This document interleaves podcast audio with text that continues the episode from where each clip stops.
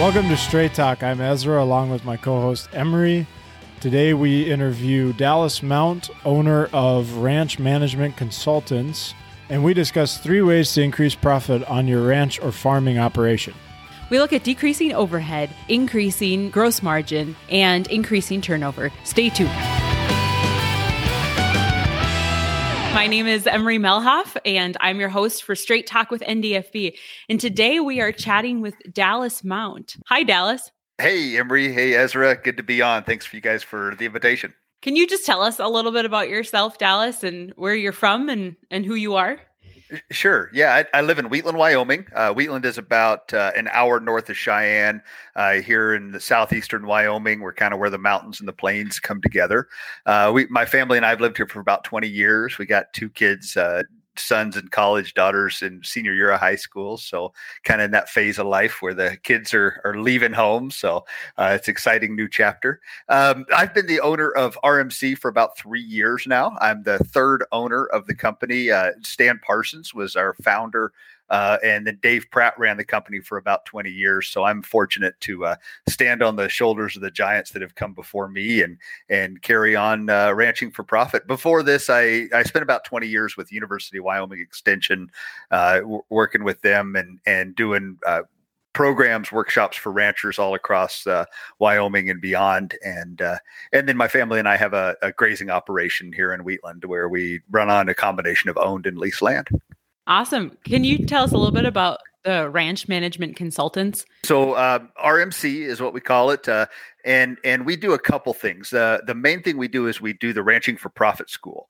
Uh, ranching for Profit is a seven day business management school for people involved in agriculture. So we do about 10 of these classes a year uh, all across the country and, and people come and, and for seven days we we have them there and through very interactive engaging discussions uh, we explore all things business management uh, around the farmer ranch. And you know it's, it's founded on the idea that that knowing how to run a business is a separate skill set from knowing how to raise crops or knowing how to raise livestock, right? And and most of us that grew up in ag are, are really good at, at raising livestock and at raising crops, but unfortunately, many of us haven't ever been taught how to run a business that does those things. So so that's where we step in, and we're often called like an, an MBA program for people in ag, right? We dive into the economics, the financial, the human resource side of it, uh, the mission and vision pieces of it that are that are so critical. Um, so so that's one our main thing that we do is the Ranching for Profit School. Uh, another thing that we do is a program called Executive Link.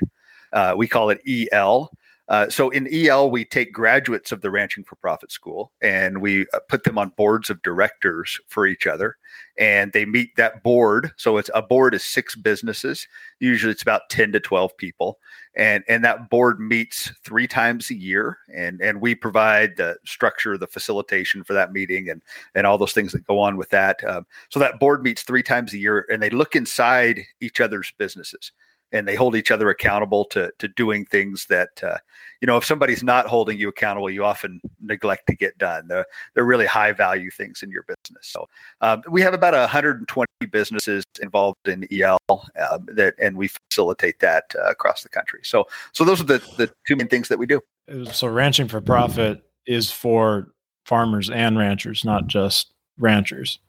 Correct correct. Yeah our you know, I'd say 80% of the people that are in the classes, uh, uh, ranching is their primary uh, enterprises, you know, around livestock enterprises. Uh, but but that's not all of it. Uh, you know, we have some people that just farm uh, that, that come to us. Um, but, you know, the examples that we use in class are around livestock, but the, the principles apply across any business. So when we when we start diving into the economic principles, the human resource principles, you know, the ecology principles, all these things apply no no matter what the enterprises are. Okay. No, I was just listening to it. I'm like, man, this is this is what I need. Um, well, I mean, so who doesn't need that, right? It's I mean, we could all yeah. use some some help with just thinking through the business side of stuff.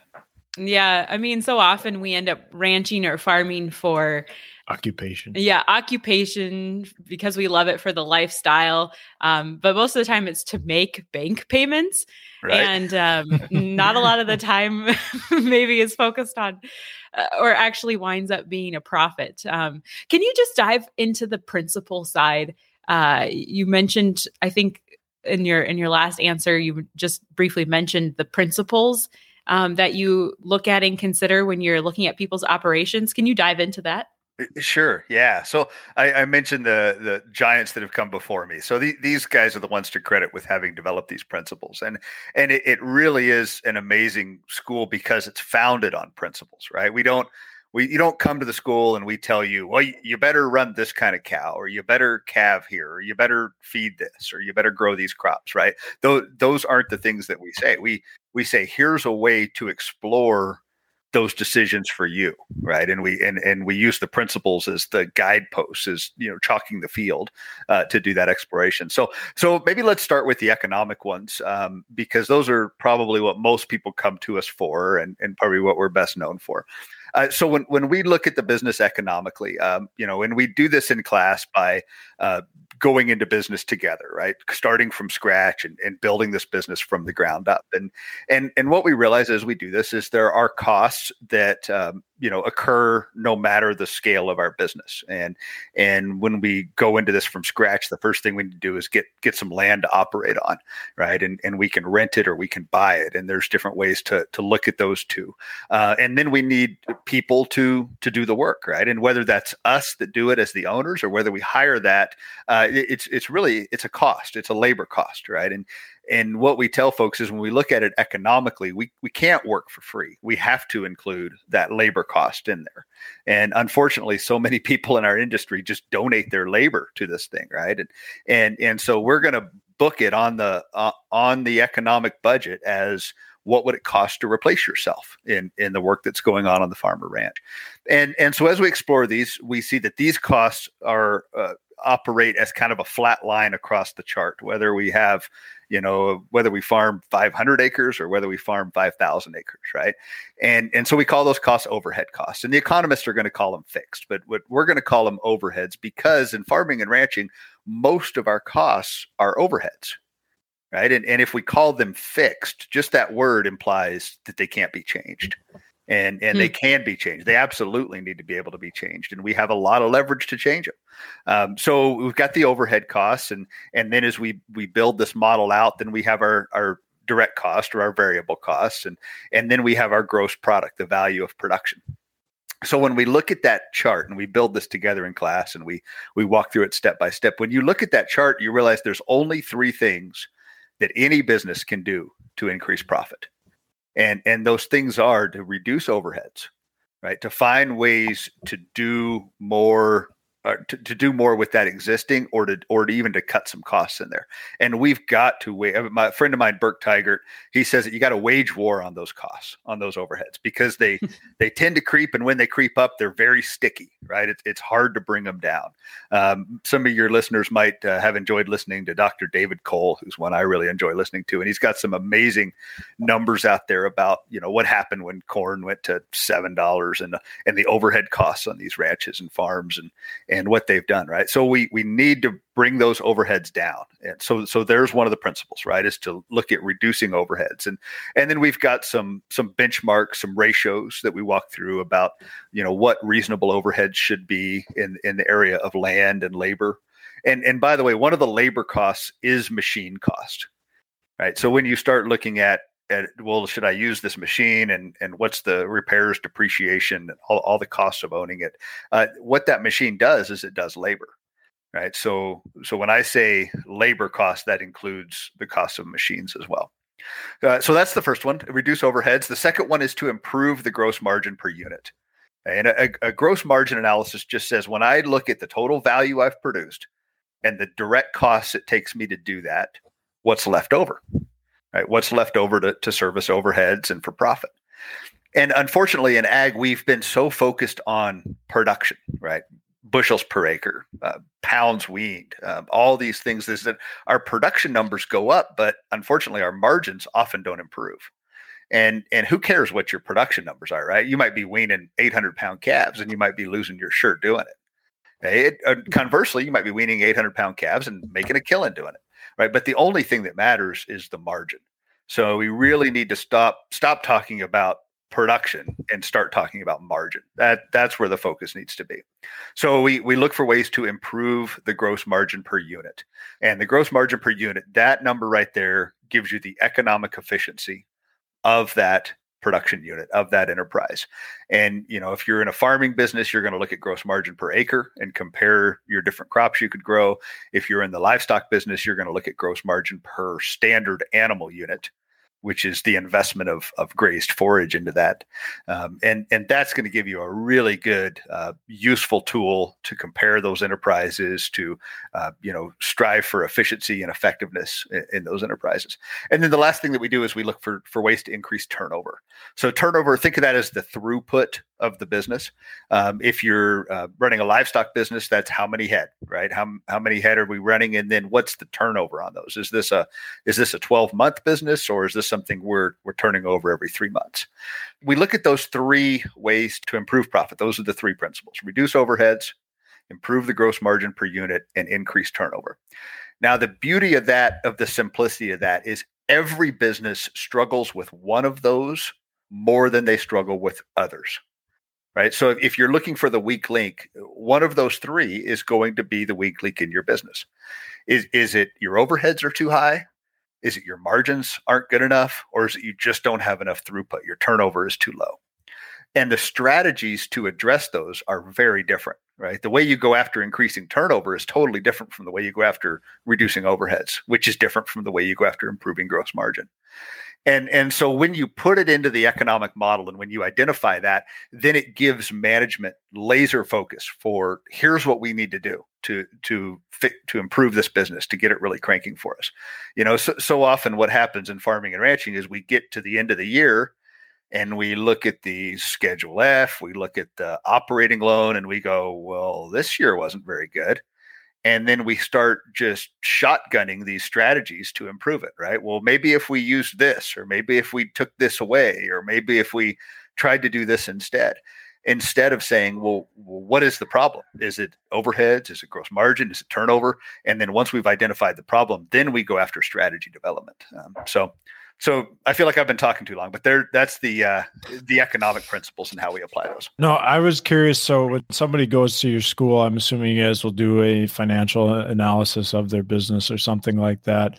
Is is that the process of when you're working with that individual? You'll go through that financial analysis and identify their weakness and help them and, and say, okay, I my overhead's killing me or you know, I don't have enough turnover or whatever. But basically, I mean, would, would would you say is there one you always start with? I mean, I bet you overhead's killing most people. Limiting is probably the the right word to use, but yeah, you're you're right, Ezra. That the overheads are commonly what we find uh, the issues are.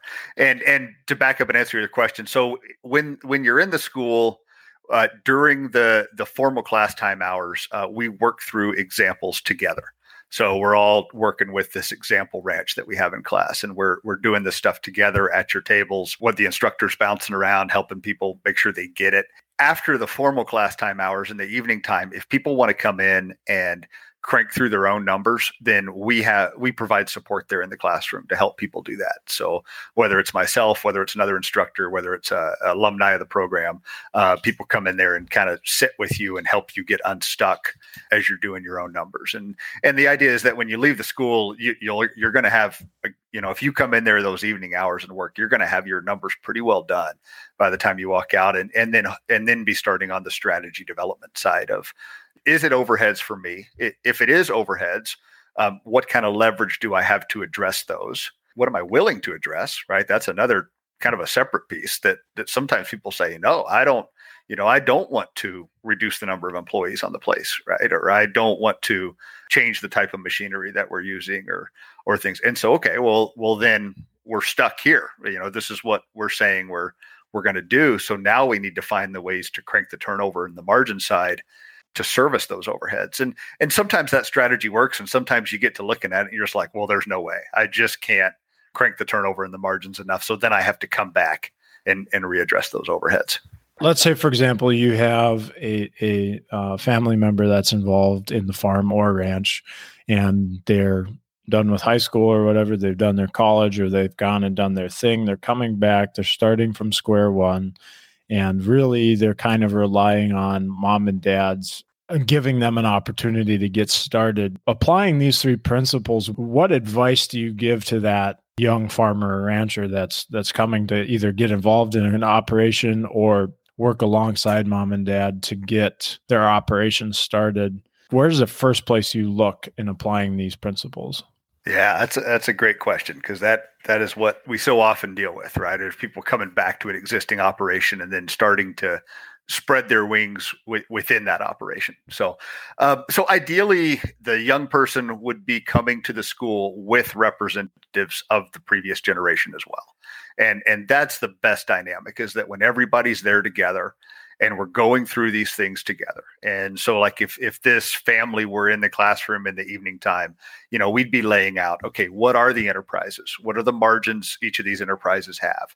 What's the overhead structure of the business? How are we doing at uh, at servicing those overheads? What about our profit target? What what is that? What do we want profits to be and then what are we going to use those profits for right? And and having these conversations together. And and what often happens is is when we get to doing this we see that well our overheads are you know let's just pick a number half a million dollars and our margins from our business service 425,000 of those.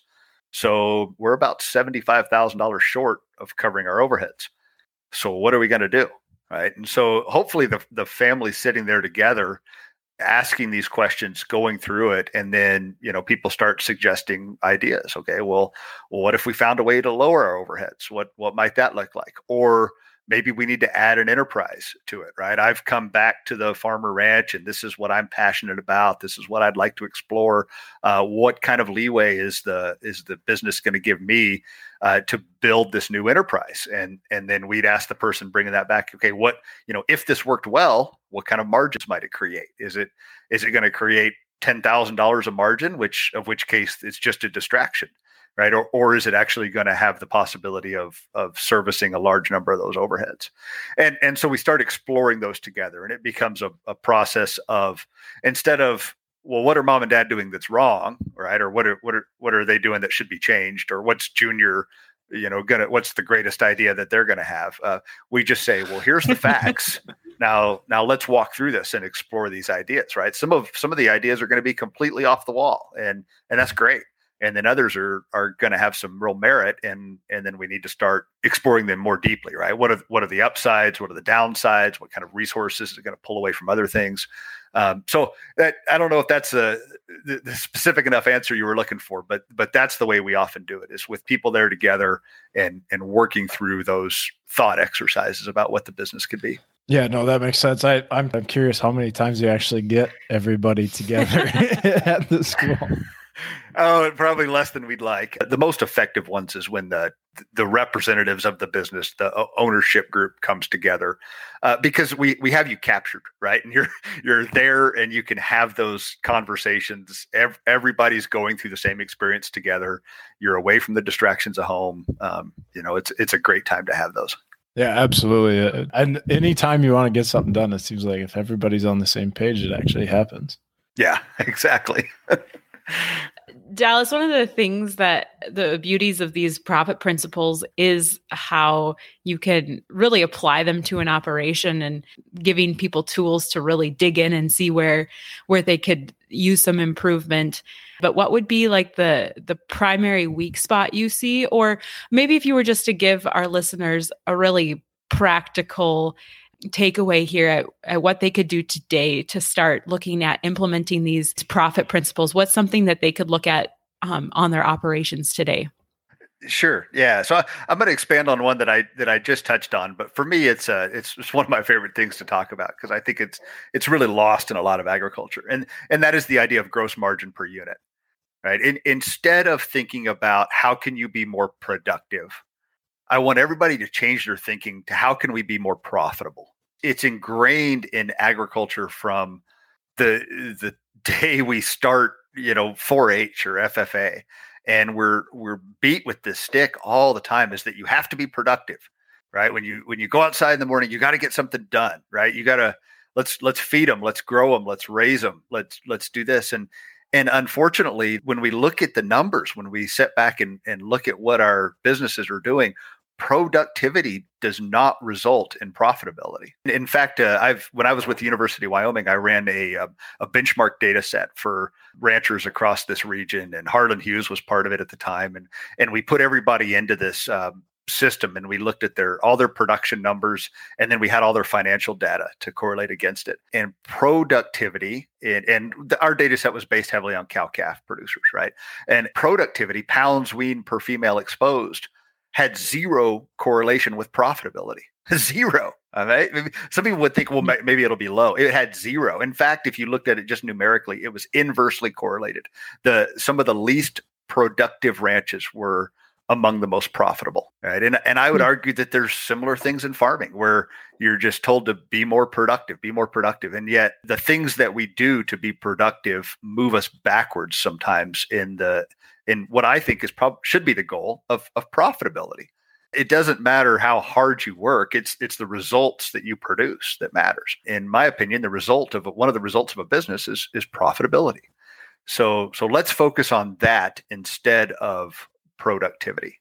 That one change right there in mindset might challenge some of your listeners in their thinking, but um, it, it, to me, it's a, it's a paradigm shift, and we throw that word out. You hear that word thrown around a lot. Is a paradigm shift, right? A change of thinking, a change of the the way we see the world. But to me, that one's huge in agriculture. We've got to stop just chasing this treadmill of becoming more productive and and switch it to okay, what resources am I going to deploy, and what's going to be the return for that?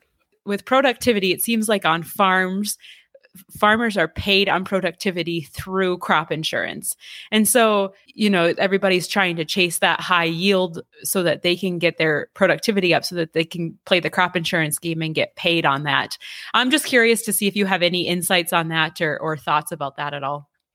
Yes, we do have some principles that we apply to all the farm programs, and I would group some crop insurance into those farm programs, and and say that when when you design your business, let's let's design a business that meets our values and our mission and our vision and our core beliefs and moves us towards that, right? And let's let's be firm about that. Now, if farm programs come along that support the direction we're headed and are, are, are part of supporting you know what we're here for and why we do this then then by all means let's let's use them but what i see it it too often throws these businesses off into the deep end and takes them on a on a tangential track is is when they start structuring the business for the farm program right? Rather than than saying okay this is what the business is fundamentally structured for is to do this hmm. to serve these values of ownerships to create these outcomes.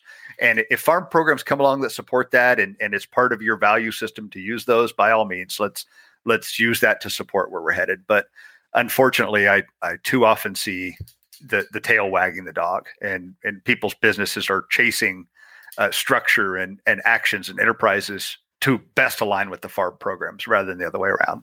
Um, I'll just backtrack a little bit to say that um, my husband Caleb has been to um, two of your schools and with his dad, and one of the results that came out of that was they decided to change the genetics on their operation to produce a smaller calf, and uh, there was obviously some people that thought they were insane to do that, um, but what they found was was by improving i just lost the term did you say would it be the gross profit the gross gross margin? Gross, oh gross yeah. margin. Yep by chasing yeah, the gross yeah. margin. Yeah. By chasing that they were actually able to see see a profit on those calves versus you know chasing those those high weaning numbers etc and so i'm i'm glad that you touched on that as being as being number one strategy Cool. I, that's awesome to hear. And you know, just to, just to follow up with that and to put a, a period behind it, where people often say, "Well, you go to ranching for profit," and they're going to tell you to you know raise small calves and calve this time of the year, and and we don't suggest any of those things, right? So what I like to tell people is, I don't believe that there is a recipe to run a profitable farmer ranch, where it's not about looking for a cookbook and just following the things, right? It's it's about saying where do we want our business to be what are our resources what are our skill set and then let's develop a plan to get there. And it, now oftentimes when people in livestock businesses start laying the numbers out they find what what your husband and father-in-law found right is is that okay hey here's a plan to do that and this is the way it's going to look. Uh, but one of the things that drives me nuts is i you know you hear people say oh we drank the kool-aid at ranching for profit and so we're always we're doing these production practices. And i'm like no we, we don't tell you to do those things right? We just we just challenge the thinking behind them so. I think one of the issues you see on on operations is that um, business owners, farmers, ranchers, you know, we make excuses for why things go wrong. We, you know, it, it could be, hey, the wrong buyers were at the at the sale barn today and I didn't get what my calves deserved to uh, get. Okay, or, I'm with you. Or i got uh, butchered when I brought my grain into the elevator. You know, all of I got discounted, and it's always somebody else's fault that we're not making money. Um, what would you say? What would you say to that? Yeah, perfect. Um, so we like to think about this in terms of a of a ladder, and and we we draw this ladder out in school, and we ask where on this ladder is is your thinking? You know, where where does your where's your mindset? And at the bottom of the ladder is is the victim mentality. And and around the victim mentality where you know we look for blame and we it's all about discouragement and it's you know all about oh the things that are happening to me and you know i'm i'm entitled to just you know wake up every day and do the same thing i've always done for 50 years and make a profit right? That that's the victim mentality. And and and the unfortunate thing is this is so prevalent in agriculture. And and if you go to a lot of the you know center of the industry stuff you hear this right? And and there's even messaging around telling people in agriculture that you know you're the greatest people in the world and you're entitled to all this stuff and the world's out to get you right? And, and it just drives me nuts because it's it's it's all around this victim thinking and as we climb up this ladder and as, as we get to the top of the ladder uh, there's a popular book out there called extreme ownership and I, I think that extreme ownership really encapsulates the top of the ladder very well right? And and so we call the top of the ladder the ownership mindset right? At the bottom is the victim and at the top is is ownership.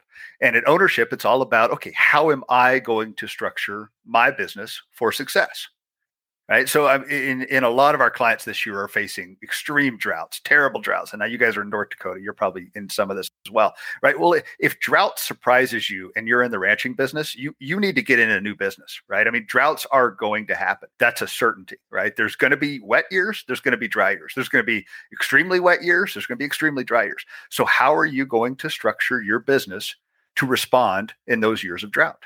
Right? How are you going to be what what what are the key indicators you're going to be watching? What are the key decisions you're going to tie to those indicators? What kind of enterprises are you going to have on this business? How flexible are those enterprises right? Those are all things 100% within your control. So when drought happens the ownership mindset says okay how am i going to respond to this? There's going to be enormous amounts of opportunity created in drought.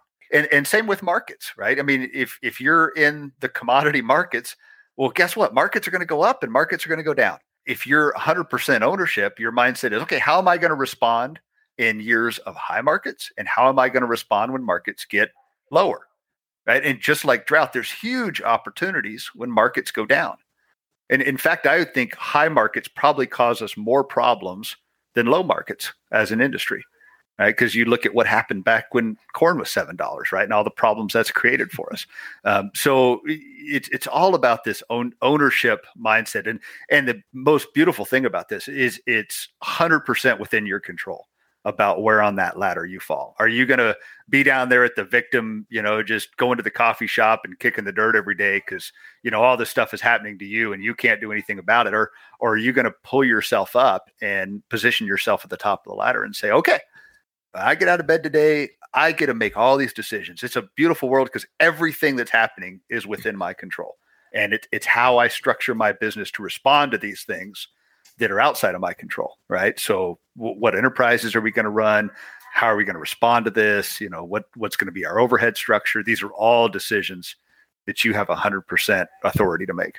No, I, I really like that you brought up extreme ownership. I love I, I love Jocko's. Um, you know, it's like something bad happens. Good. Yeah. right. Right. Combine broke down. Good. Good. Cows are out. Good. love it. I, I love, love that mentality because it's yeah. just it's it's an opportunity to fix a problem. Exactly. Yeah. Good. All right. So Dallas, tell us where we can find your school. I think I think you have one coming to Minot. Is there still seats in your class in your school? And then w- what other opportunities are there to attend ranching for profit around around the U.S.? Sure. So, so we kind of have locations that that we tend to stay at, um, and then we kind of explore new ones. And and this year we're exploring a new one in Minot. Uh, so far, registration is going really well up there. I think we're about half full at this point, so so there's still room. Uh, the Minot School is the last school in our busy winter uh, school season. So so that one starts the end of January and wraps up the fifth of February. When I'm talking to you here, it's right before Thanksgiving, and we're right on the front end of doing our busy school season. So between now and February, I think we'll deliver uh, seven or eight schools uh, across the U.S. and um, and then we do a, few, a couple in in the summer and a couple in the um, in the fall time of year. But uh, most of them happen uh, this time of year right now, when when most of our clients can can find time to get away. One thing I would say about looking at attending a school is don't let the location of where the school is being taught uh, be a primary determining factor of, of which one you're going to attend. Um, oftentimes, people find that they have a better experience when they go farther from home. You know, when you're looking at attending a school, it's a significant investment in both time and money, and and it, you shouldn't let you know a two or three hundred dollar plane ticket be the determining factor from you know oh am I going to make this one work or not and and uh, to me, it, it's kind of, you know, when people have attended our school, maybe your husband could attest to this. I hear a lot of people say, oh my gosh, I wish I would have attended that five years ago, right? Because it changed the way we think, it changed the way we, we see our business. And it's crazy to think, well, I'm going to let a three hour drive de- determine whether I, you know, make strategic changes in my multi-million dollar business, right? That that's just silly thinking. So, uh, so so look at the calendar, find one that works for your time, and and again, if you can come with other people from your business, even better. I, of course, on our website, ranchingforprofit.com, uh, we've got our our schedule of all the schools that we have. Uh, they tend to stay in the same places uh, one year to the next, and um, so look for one that works for you. And we'd love to see people people there. Oh, well, thank you so much, Dallas, for joining Ezra and I here in the on the farm today on this chilly morning, and um, really appreciate you and your insights, and uh, excited to to hear from our members that attend your school. And thank you so much. Oh, you're sure welcome. It's been a great conversation. I enjoyed talking to you. Thanks. Thanks for the opportunity. And join us next time where we will talk about ways that you can increase efficiency on your operation by putting systems in place that can be implemented by anyone, anywhere, anytime.